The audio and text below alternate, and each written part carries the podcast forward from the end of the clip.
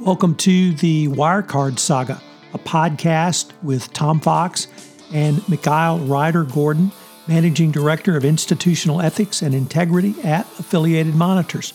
Over this podcast series, we're going to take a deep dive into the Wirecard saga to see where it may take us literally across the globe.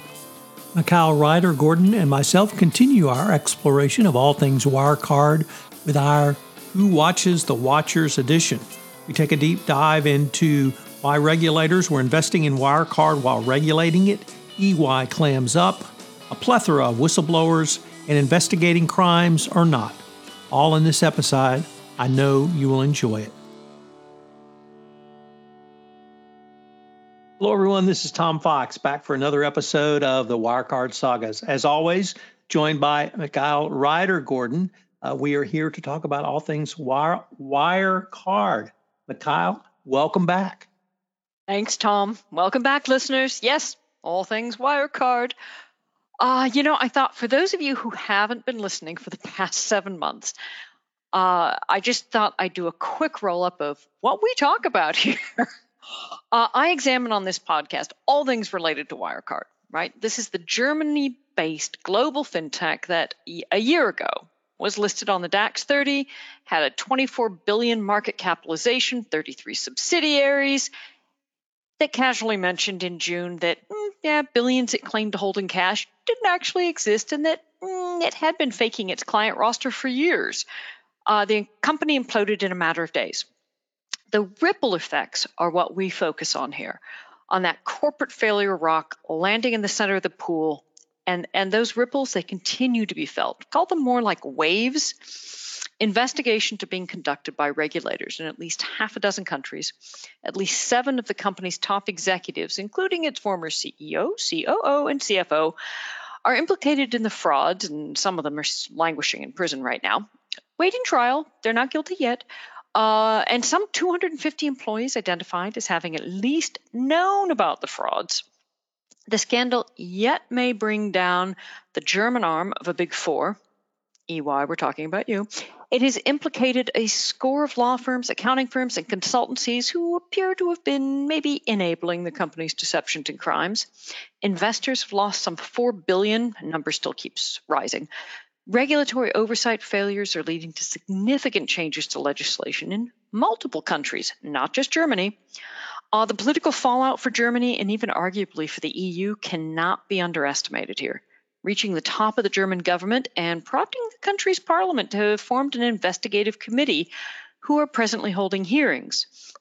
The company's activities and links to intelligence agencies in multiple countries are leading to some, mm, let's call them awkward questions, and surfacing serious security weaknesses. The entire debacle is emblematic of the hijacking of Western financial institutions by Russian kleptocrats, transnational organized crime, as all evidence points to Wirecard having never been intended to be legitimate. Rather, its primary purpose was to function as a global laundromat for all manner of illicit activity, including funneling state sponsored funding to dictators, sowing political violence. So each week, we start with a roundup of what's emerged or evolved over the past week, and for the past month, we've really been starting with the German, German Bundestag's investigative committee, or the IC as we call it. And because there is so much more to the frauds than not just genuinely possessing those billions the company said to, uh, to have held, each week we'd like to dive into specific elements of Wirecard and turn some rocks over. So, with that, let's open with what the IC learned this week. We'll start with their astonishment and really their amazement, shock, surprise. It's it's becoming habitual. At the hearings this week, the IC grilled high-level representatives from the German Chancellery, the Bundesbank, that's the central bank of Germany, the Ministry of Finance, and some former senior government folks turned lobbyists. They wanted to understand just what sort of government support had been given to Wirecard, remember, a private company, and understand just how much and when the German government knew about Wirecard's crimes. Their astonishment it came at learning how little research the German Chancellor's office performs prior to making a government strong case on behalf of a German private company to a foreign government. Here's IC member MP Danyal Bayaz's question to Michael Papageorgiou of the German Central Bank. Now, Papageorgiou happened to be seconded to the German embassy in Beijing at the time Wirecard was trying to acquire a Chinese payment processor. Bayaz's question regarding the Chancellery's due diligence someone like you just Googled it? That was it? Papageorgiou's answer Internet research is part of the process. And then he let slip that the Chancellery may have neglected to coordinate with the Ministry of Finance on this one. And that brings us to our theme today. Everything you want is on the internet. Background on a company? Well, Google it. If Google doesn't display negative information, the company must be okay. Forget the companies that craft online reputations for tens of thousands of dollars. Forget search engine optimization. Forget personalization of results. Forget the narrowness a single language search will return. Forget it all. What else do people want online? well, porn and a way to wager their money away, gambling. Online sectors that built Wirecard are arguably really the only sectors outside of laundering that ever turned a profit for Wirecard.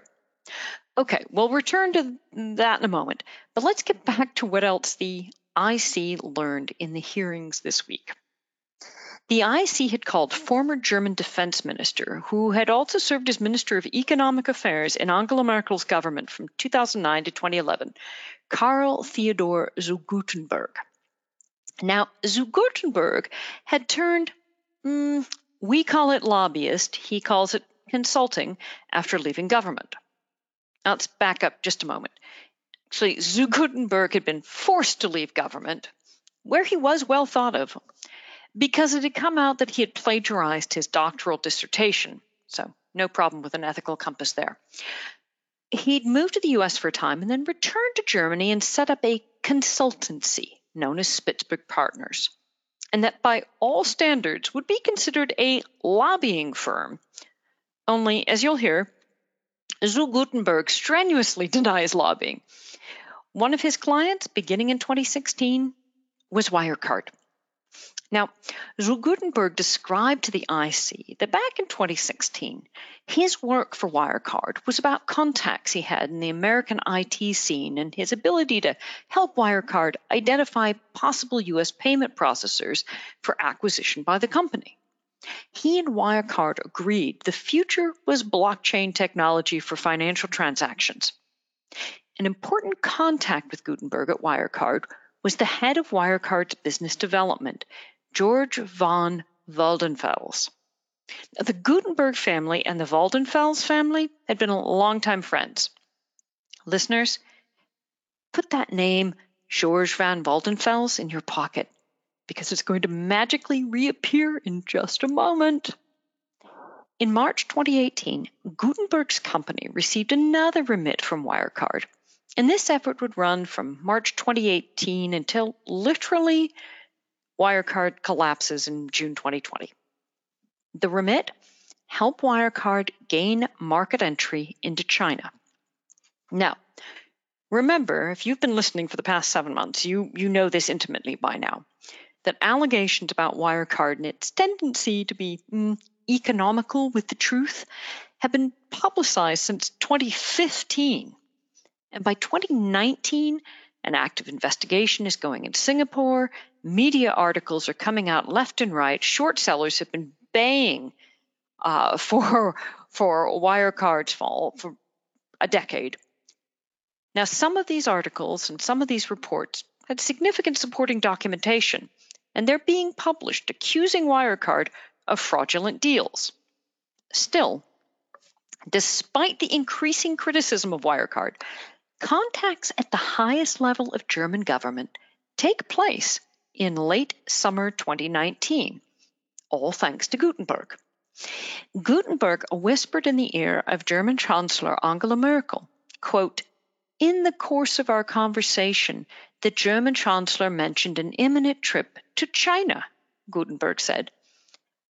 Quote, I mentioned that a young DAX company is currently planning to enter the market in China. Wirecard needs the backing of the German government and the Chinese economic system in order for the takeover of this Chinese company to succeed, Wirecard was aiming to acquire a Chinese company. After the conversation with the Chancellor, Guttenberg's staff put together for the Chancellor's economic advisor, Lars Hendrik Röller, facts about Wirecard. And sure enough, on an official state visit to the PRC, meeting with Xi in September 2019, Merkel mentioned Wirecard's ambitions. Mm-hmm. Simultaneously, a colleague on Guttenberg's of Guttenberg's at his company, Spitzberg Partners, established contact with the Federal Ministry of Finance. Now, he apparently attached a draft letter. Um, he gave this draft letter to State Secretary Wolfgang Schmidt, uh, who the German government, and said you can use this to support Wirecard and the argument for Wirecard. Now, according to Guttenberg, whether some of these formulations, as he calls them, were used, it's unknown to me. Now, the IC rightly focused on this interaction between a politically well connected economic advisor with the chancellor in the federal ministries. They particularly wanted to understand which German institutions, which had failed so many, citizens, investors being mm, two of the large categories, by overlooking the problems with Wirecard for mm, a little too long they didn't outright accuse Guttenberg of doing anything illegal, but they did want to gain a better handle on just how influential he was with the government with respect to Wirecard. Now, Guttenberg told the IC he met with the chancellor about mm, once a year, even after he moved to the private sector. He claimed that said chit chats were personal in nature and thus, conveniently, no minutes or recordations of these conversations were ever drawn up, as the exchange- exchanges were confidential. uh huh. Quote Guttenberg, in all the years that I've known Chancellor Merkel, I've developed a very trustful relationship. Hmm. Despite Guttenberg and his company's work, Guttenberg refuses to be categorized as a lobbyist or lobbying firm. IC members expressed yet more astonishment at this, MP Matthias Hauer had asked Guttenberg, well, where exactly do you see the demarcation line between these fields of activity, consulting and lobbying? Guttenberg admitted, well, yeah, contacting the embassy and the chancellor's office could fall under the definition of lobbying. However, he was not employed as a lobbyist, and Spitzberg Partners doesn't describe itself as a lobbying firm. well, if you don't call it a dock, it may quack and waddle like one, but it can't be a dock, right? Is there anyone anywhere who actually ascribes truth anymore rather than creating their own reality and calling it truth? ICMP Jens Zimmermann tried to establish the connection between the consulting, consulting fees earned by Guttenberg and Spitzberg Partners and Guttenberg's contacts as a former government minister even if he wasn't primarily hired as a lobbyist. Quote, if you now use good contacts, in which I find nothing reprehensible, to make a deal such as Wirecards in China possible, then you would also have benefited financially from it? Zimmermann asked. Guttenberg rejected this and said, Well, it, it, it's an indirect understanding. It's not paid lobbying. 9 9 the payment was purely dependent on the success of the takeover in, in China. Then he said, After all, I was only being paid between 10 and 20,000 euros a month for my work on Wirecard, and that really, it's relatively a low rate. Poor Guttenberg and Spitzberg partners. They didn't even get paid by Wirecard for their work on the China deal because Wirecard collapsed before the payment was made. So they had to make do with settling, his words, not mine, for 760,000 euros for his services to Wirecard in the US. so was the takeover successful? Yeah. Wirecard was the first European company to take over a Chinese payment service provider completely. In November 2019, Wirecard announced its plan to gradually acquire a stake in PRC company Allscore Payment Services. Spitzberg Partners provided assistance from uh, actually multiple angles, and the German government, thanks to Guttenberg's effort, played a significant role in this. The economic department of the German embassy in Beijing, for example, accompanied the takeover attempt through contacts with the Chinese central bank. We'll come back to the bank in a minute. By December 2019, guess who was listed as directors of Allscore Payments in China? George von Waldenfels and Stefan von Erffa from Wirecard. Told you to keep that Waldenfels name in your pocket. Wirecard took an 80% stake all in, in Allscore. Now, the deal saw Wirecard making a cash payment, including a capital increase of Allscore payment services of up to 72 euros, uh, 72 million euros, and agreeing to an earnout payment of an additional 16 million euros plus in 2020, which obviously didn't get completed. This was the deal that Frank Stahl, the partner of Baker Tilly, handled the due diligence on. He who also handled the due diligence of those dodgy Wirecard India deals and who clammed up at the IC hearings the other week. So, what happened to Allscore, or Wirecard PRC as we may think of it? In late April 2020, Allscore managed to receive the biggest fine ever given to a third party payment company in China. That's saying something. Go big or go home. 65.9 million yen, and that's about a mm, little over 9 million US dollars, in fines and forfeiture of another 50 million yen for illegal gains. What for? Well, 16 separate offenses, including inflated profits, false merchant names, and fake merchants. Doesn't that sound familiar? But most importantly, Allscore was punished primarily for providing payment services for illegal gambling websites. According to Chinese news outlet Caixin, the illegal gains of more than 50 million yen were all linked to providing both payment processing to illicit gambling sites.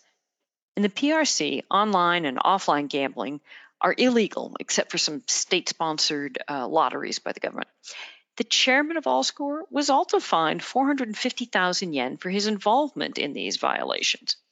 But this wasn't the first time uh, Lin Yao had been punished for such activities, Lin Yao being the chairman of Allscore.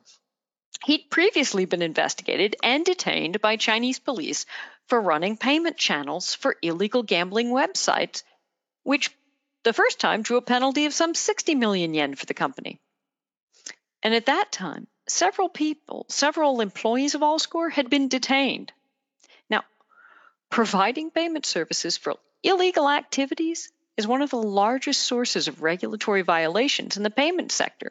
In fact, according to Fan Yifei, China's central bank deputy governor, the People's Bank of China, who are the regulator, they fielded some 3,200 payment industry complaints, or 70%, which related to banks and payment companies suspected of providing payment services for illegal activities such as gambling. And for particularly playing fast and loose with customer KYC and due diligence, building in loopholes for customers to create accounts with phony information. And listeners, hold on to that idea because that's what we're going to get into on another episode. Now, the PBOC, People's Bank of China, the regulator, also found that Allscore, the company, seemed to have embezzled customer funds deposited in prepaid cards. Now, the PBOC notice that was issued didn't disclose how much money was embezzled, but at least Allscore, under its Wirecard leadership, was consistent with its parent company model. So let's turn back to the influence of the German government on this deal. Guttenberg defended his work for Wirecard, telling the IC, quote, if we'd known that the business was based on fraud, we would never have advised this DAX company. Guttenberg then detailed his rather peculiar interactions with former CEO Markus Braun, saying he'd only met Braun a few times, but each encounter was, quote, bizarre. He recounted Braun seemed, quote, strangely spiritualized and at these meetings appeared to prefer to philosophize rather than talk about the actual business of Wirecard. Wirecard's communications with both Guttenberg and Spitzberg were completely inadequate for Guttenberg to use uh, in, well, Guttenberg claims in understanding that there were allegations of fraud or lack of transparency. According to Guttenberg, Braun radiated, quote, an amazing calm at a meeting just prior to the collapse of Wirecard. Guttenberg claimed he had no idea he was dealing with a criminal. And he expressed outrage by insinuations from the media that he'd known about Wirecard pro- Wirecard's problems for a long time. He claimed he was deceived as much as the financial regulators, the analysts, the auditors, and the journalists, only the journalists weren't actually deceived. And the auditors were complicit, or likely, and some of the analysts also weren't deceived. Ha! Okay, but he never imagined that the business of Wirecard was based solely on fraud. Nope. He just helped use his formidable high level government contacts to help a company under a blitz of criminal allegations acquire an entity already known for criminal activity in China that would ultimately place his longtime family friend as a director of said company. Yeah, how could he possibly suspect anything amiss? Curiously, in his naivete, in April 2020, this is after the deal with Allscore, Guttenberg guest authored an article in a major Frankfurt newspaper titled A Virus Called Short Selling that, whilst not explicitly mentioning Wirecard, urged that market rumors and negative reports should not be given too much credence. No, really, he knew nothing, honestly. Okay, so remember Papageorgiou? Let's return to him. The IC wanted to understand exactly how the decision making processes at the Chancellery worked and how it went about determining that it should assist Wirecard with its planned entry into China. Remember, the Chancellery. They Google. which companies receive the Chancellor's support in their foreign ambitions, and which civil servants are considered using, you know, who's responsible for considering these requests and then preparing the actual assistance? Papageorgiou was loaned to the finance department for the Chancellery at the very time when Wirecard was, well, dealing with Wirecard played a central role. He'd also advised in a note from a meeting of the Chancellor of Wirecard, Markus Braun, and recommended that the request be huh, canceled on the grounds of the Chancellor's lack of time. As IC Chairman Gottschalk observed, you could have walked off the pitch with the assess- this assessment and been a hero if the Chancellery had just walked away under Papageorgiou's recommendations for lack of time. But the Chancellery didn't. After an hour and a half of questioning, Papageorgiou, the IC decided to reconsider the way forward. As MP Florian Toncar noted, the witness's testimony shows abnormalities. Papageorgiou had previously stated that he exchanged views with his former superior in the Chancellery, Dr. Sylvia Bosch, 10 days prior to a meeting with Merkel.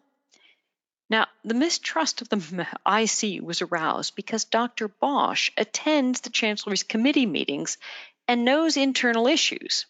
In addition, Papageorgiou suddenly couldn't recall a surprising number of details about these discussions involving Wirecard.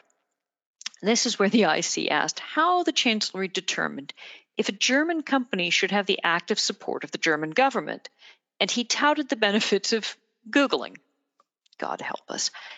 The IC then turned to another person that they had summoned to testify, Jan Ole Peters, an official in the finance ministry who's also currently on loan to the German embassy in Beijing as a financial expert. And they asked him, okay, how does this work, German representation in Beijing? You advocated a license for Wirecard as a payment service provider for the Chinese market.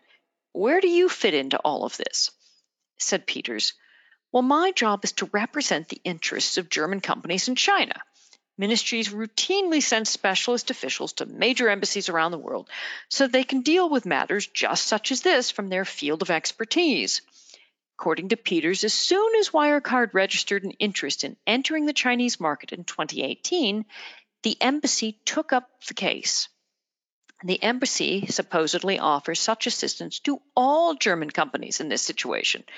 Peters was careful to stress this.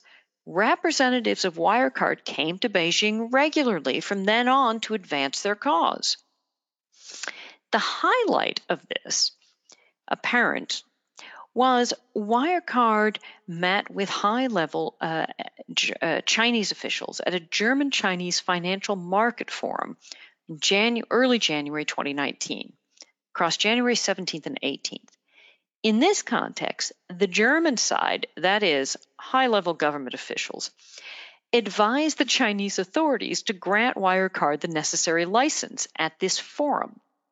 Peters claimed, like so many others, actors, stakeholders in this scandal, that he'd not been able to imagine at the time, despite simultaneous reports in the Financial Times and from the short sellers and several German media outlets, how far Wirecard's fraud went. This is January 19, folks. The embassy therefore continued its support for market entry for Wirecard even after the stories continued to build. In fact, so much so, they were advocating for Wirecard's activities in China all the way up until the day the company collapsed. I mean, does German intelligence never speak to the Chancellery or any of its representatives talk to others in the embassy? Seriously? The IC then called Finance Secretary Wolfgang Schmidt and said, Okay, tell us about this. He confirmed that at high level contacts were inevitable for business success in China. Therefore, it's the task of the Ministry of Finance to provide the support. So we have the Chancellery, we have the Embassy, and now we have the Ministry of Finance all pitching in to give Wirecard support in China. No, no, no, he said. There was no basis on which we could have refused Wirecard's request at that time. Well, wait a minute. Didn't Papageorgiou advise against this? No, no, it was a company from the DAX 30 stock market index, and, and they wanted to engage in the Chinese market, says Schmidt. And it was precisely for such cases that German Chinese financial market dialogue, that forum, was intended even before Merkel's trip to China. After all, there were no specific warnings, right? And then he said, because after all, the auditor, EY, and the company had said they'd resolved all, all outstanding questions, so it must have been okay. ICMP Matthias Hauer then raised his concern with Schmidt's close relationship with, wait for it, management consultant Ulf Gardska of Spitzberg Partners. Yep, we're back to Guttenberg et al. Quote, Dr. Gardska had attached a draft letter to the Chinese government as a favor to you, Hauer said. Uh, yeah, said Schmidt. It, they did. He did, yes. Mm. And you also sent the letter uh, apparently to essentially your counterpart in China? Is the use of such pre formulated letters by consultants common practice? Schmidt prevaricated. He said, Well, okay, he had Asgardska to help him draft the letter, you know, to quote, facilitate his work because, well, you know, Gardska was better integrated into the subject matter.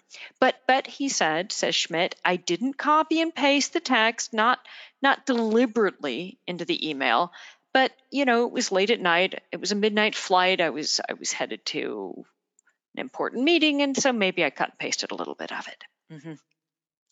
The IC then turned its attention to some representatives of the German government, but not in the IC hearings, specifically in a full Bundestag session.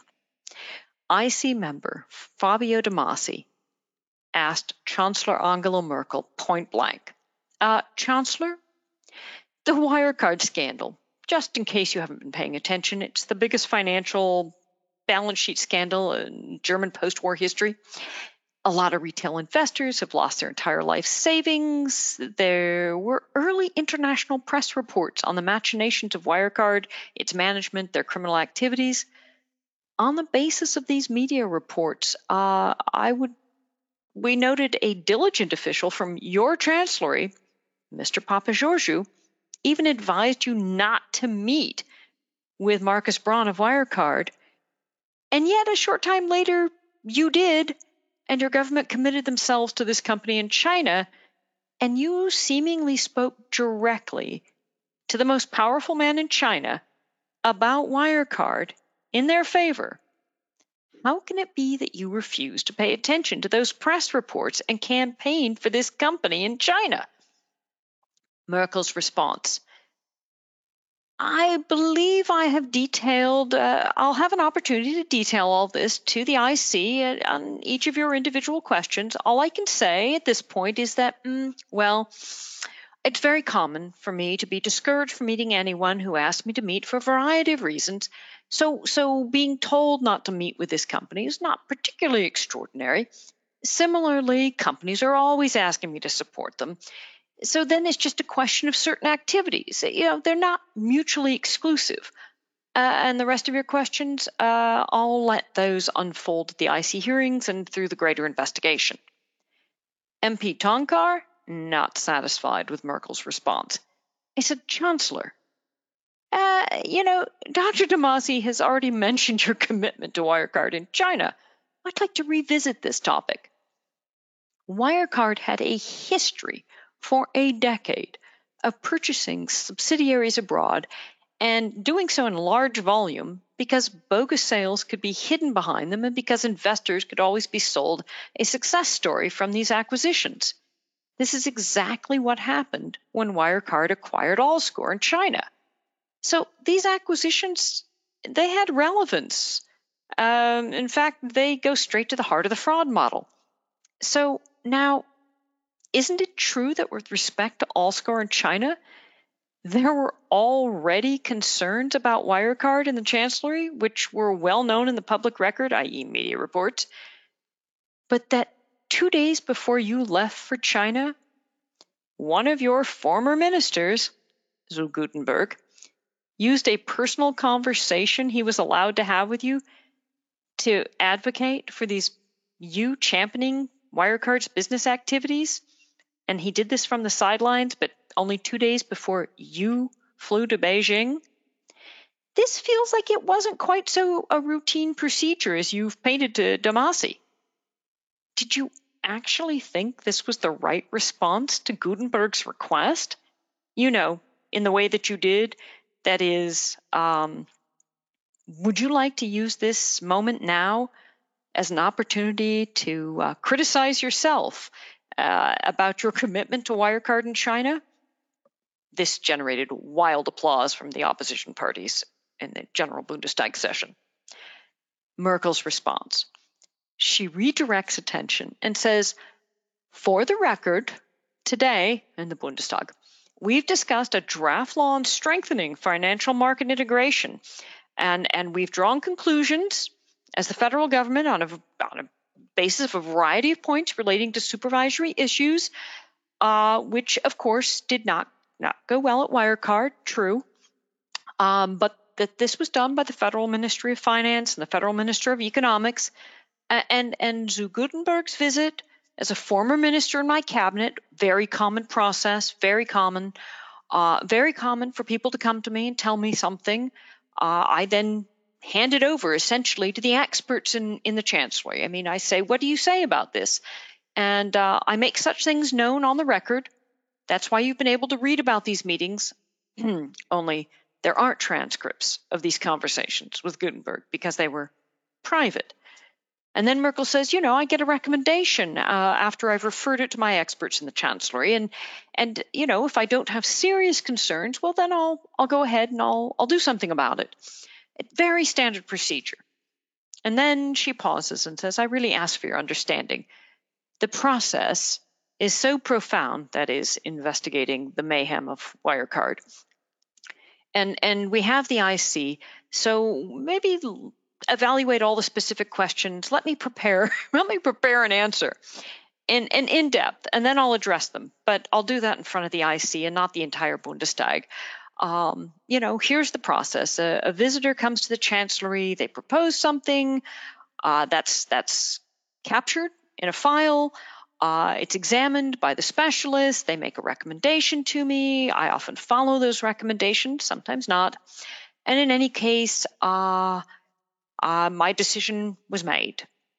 Toncar is not buying this. Chancellor, he says, I'd like to take the view that given the two day lead up, right before your trip to Xi, where you talked about Wirecard, that it couldn't have been possible for you to verify what Guttenberg told you in any in any sound manner before you acted. It couldn't possibly have gone to the experts and come back to you with a recommendation before you acted. And you did act. You must also take political responsibility for that risk you took. I mean, the fact is, there is no self criticism uh, coming from you or your finance minister or your minister of economic affairs. In fact, there's talk only about the management of others. I'd like to ask you specifically who in the federal government, of which you are the head, bears political responsibility for these processes that should have led to the detection of this fraud? Who is responsible? Who can the public turn to? Whom can the parliament turn to from your point of view? Merkel's response.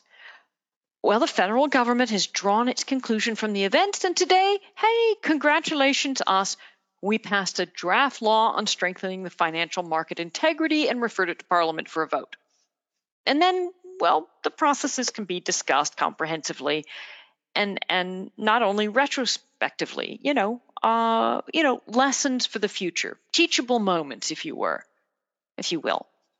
Ugh awkward. So awkward. Well, was reform legislation passed? Hmm, yes, sort of. On December 16th, the Bundestag did pass a package of reforms designed to address certain deficiencies in German accounting rules and to shore up some financial reporting obligations. Did they go far enough? Well, here's what they did manage to change. BaFin, there they are, now has some teeth. They can request information from third parties and listeners, if you missed last week's episode, you really need to listen to it to appreciate these reforms. Okay, so now BaFin has some administrative subpoena powers. They've been granted the authority to conduct some forensic accounting investigations.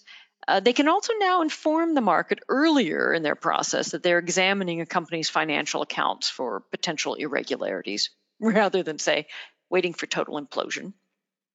The rules also make it slightly easier to pursue civil actions against auditors who will now carry slightly greater liability for missing a tick or two, EY.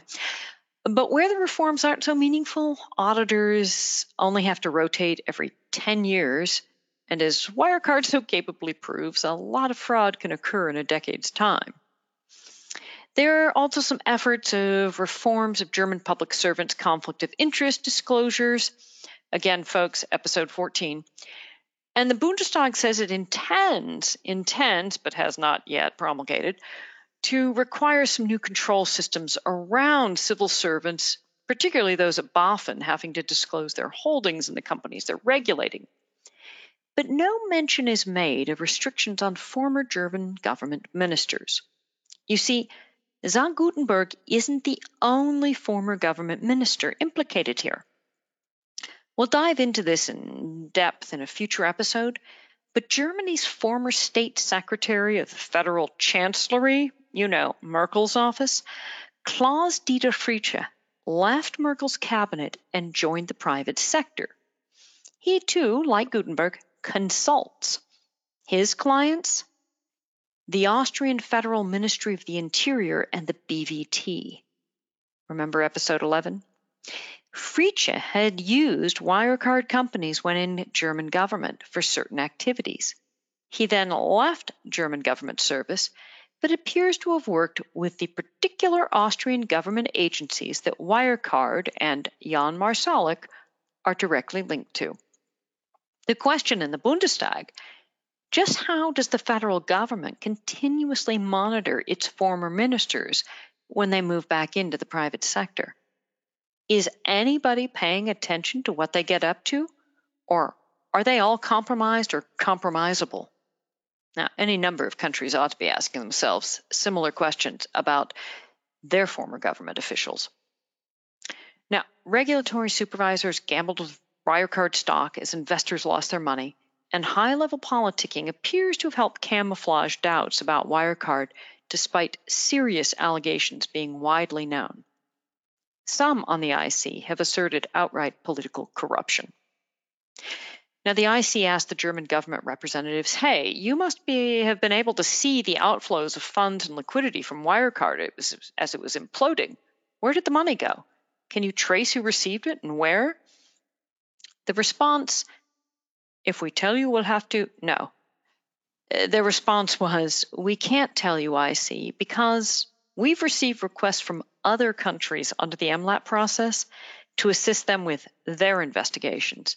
If you tell if we tell you where we can see the money having flowed, it may jeopardize those investigations in those other jurisdictions. No mention of who else may have benefited from some of those outflows, like former government ministers. Okay, listeners, well, we're out of time, but don't worry. I know I promised porn and gambling. we'll just have to pick up from Allscore's crimes and Wirecard's hitherto standing business model in our next episode in the new year. And speaking of the new year, lies, spies, and corporate crimes, Wirecard the saga. We're going to take a little vacation until after the new year, but let me wish all of you listeners a very safe and healthy new year.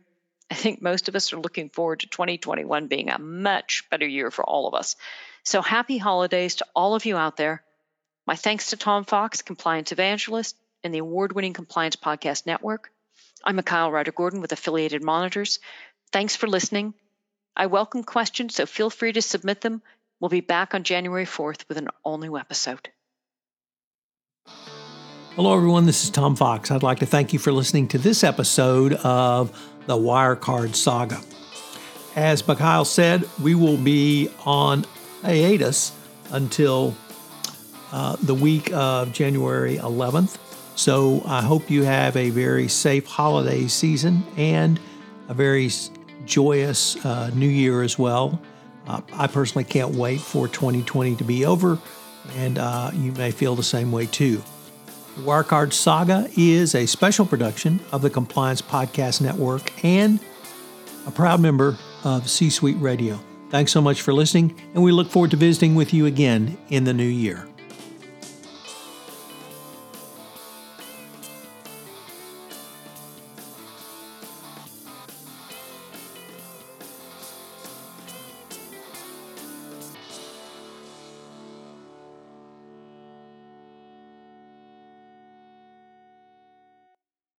This podcast is a part of the C Suite Radio Network. For more top business podcasts, visit c-suiteradio.com.